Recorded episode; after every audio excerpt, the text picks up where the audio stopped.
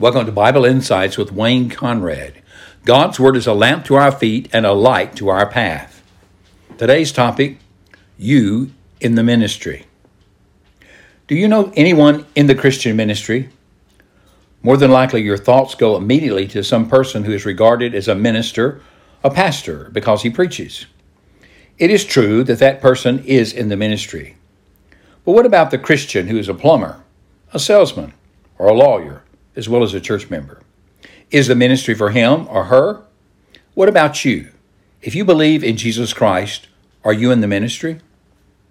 One of the most damaging ideas to come out of the Middle Ages and the huge church structure in that period is the idea that Christian ministry is only for the religious, the professional religionists, such as a priest, a clergyman, or monk. This idea is foreign to the New Testament. It is an Old Testament concept, in part being forced upon Christ's church, and it simply does not fit. As a result, the church is weakened in her life and work because only a handful of people are carrying the load of a whole group of Christians. So let me ask you a question What constitutes Christian ministry? And who is a Christian minister? My assertion is that every Christian is a minister of the Lord and is called to do the work of ministering. Now, don't misunderstand me.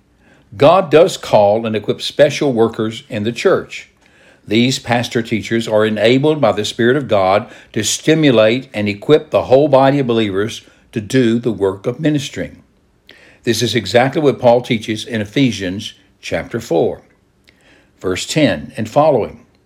And he gave some apostles, and some as prophets, and some as evangelists, and some as pastors and teachers.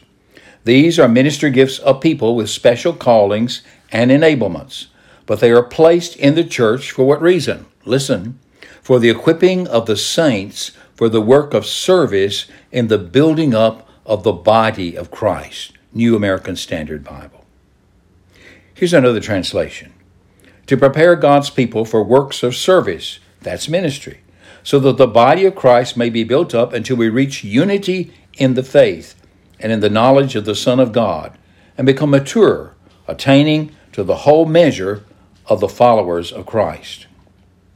The New Testament is teaching that the church is a body in which every member has a necessary function.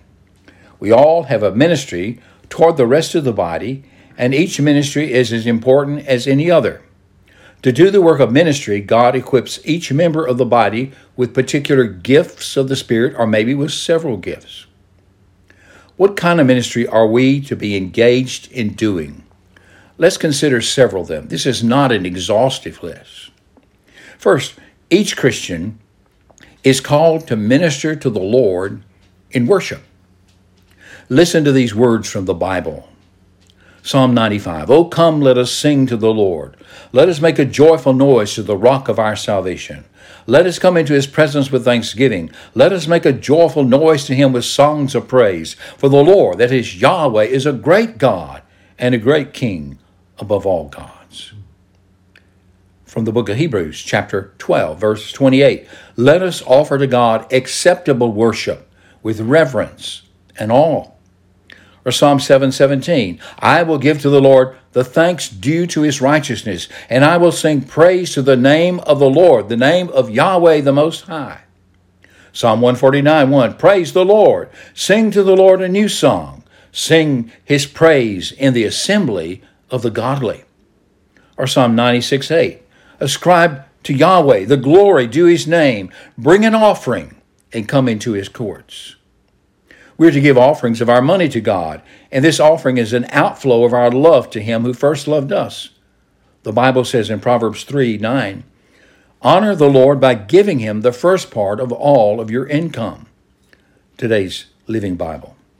The point is, whoever sows sparingly will also reap sparingly, and whoever sows bountifully will also reap bountifully. Each one must give as he has decided in his heart, not reluctantly or under compulsion, for God loves a cheerful giver. And God is able to make all grace abound to you, so that having all sufficiency in all things, in all times, you may abound in every good work. As it is written, He has distributed freely, He has given to the poor, His righteousness endures forever. Now, the points that I've made of corporate worship are not the only things that we do in corporate worship, but these are important things that we do in corporate worship. Every act of corporate worship is to be ministry to the Lord and ministry to his body that's assembled there. In addition, every believer in the Lord Jesus Christ is to function in the priesthood. This primarily consists of the ministry of corporate worship and intercessory prayer directly to God on behalf of others. This is plainly taught in 1 Peter chapter 2 beginning at verse 4. Coming to him, coming to Jesus, a living stone, rejected by men but chosen and valuable to God. You yourselves as living stones are being built into a spiritual house for a holy priesthood to offer spiritual sacrifices acceptable to God through Jesus Christ. And from Colossians 3:16, let the word of Christ dwell in you richly, teaching and admonishing one another in all wisdom, singing psalms and hymns and spiritual songs with thankfulness in your hearts to God. Or we read in Ephesians 5:19, addressing one another.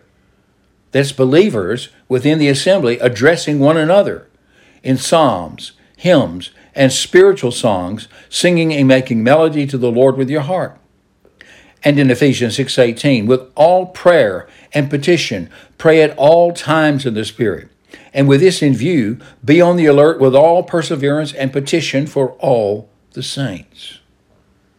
Thirdly, every Christian has the calling and the ability to instruct, to teach one another God's truth.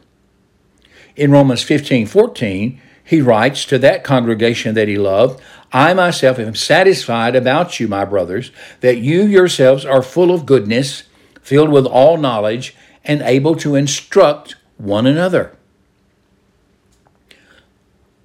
Evangelism is another ministry that all Christian believers should be engaged in.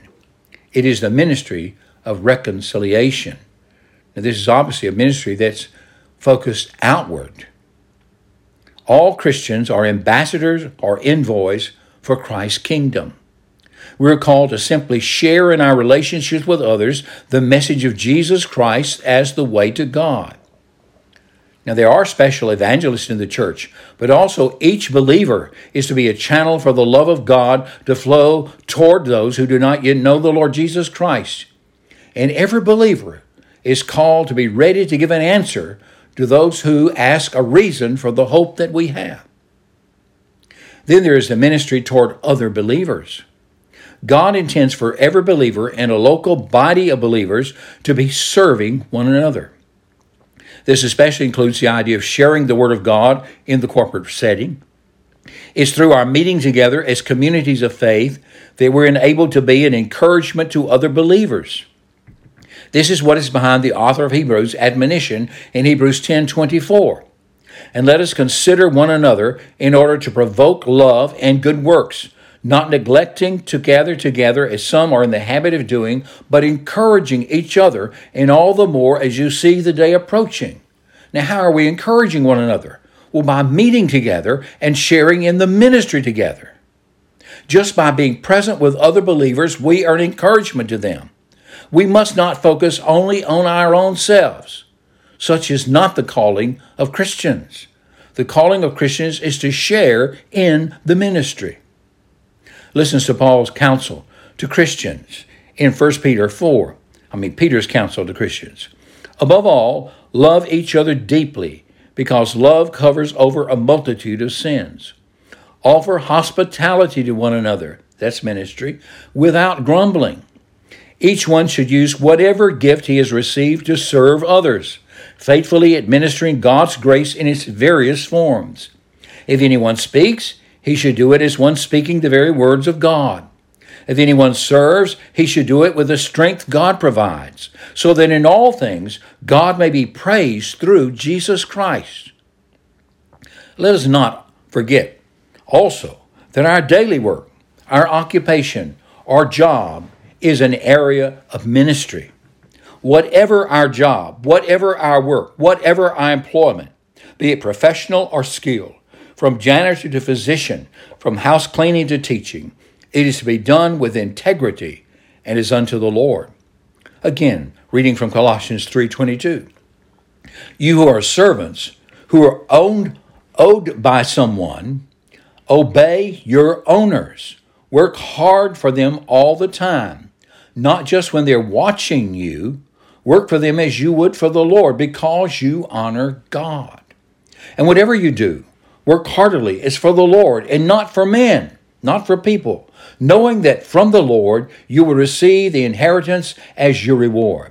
You are serving the Lord Christ. You hear that? Whatever your job is, do it with integrity, do it with honesty, do it as unto the Lord, not grudgingly, but do it with faithful joy to the Lord who has called you at that station of life for this time in your life. God has called you and me as members of Christ's body to the ministry. We are in the ministry. The question is, how are we ministering to one another? Are we being faithful in our exercise of the ministry? As stewards of God's varied gifts, let us be faithful in the careful and responsible management of what God has entrusted to our care on behalf of others, because we're in the ministry by God's appointment. This has been Wayne Conrad with Bible Insights. And the next time, exercise your ministry for the benefit of others and for the glory of the Lord and Savior, Jesus Christ.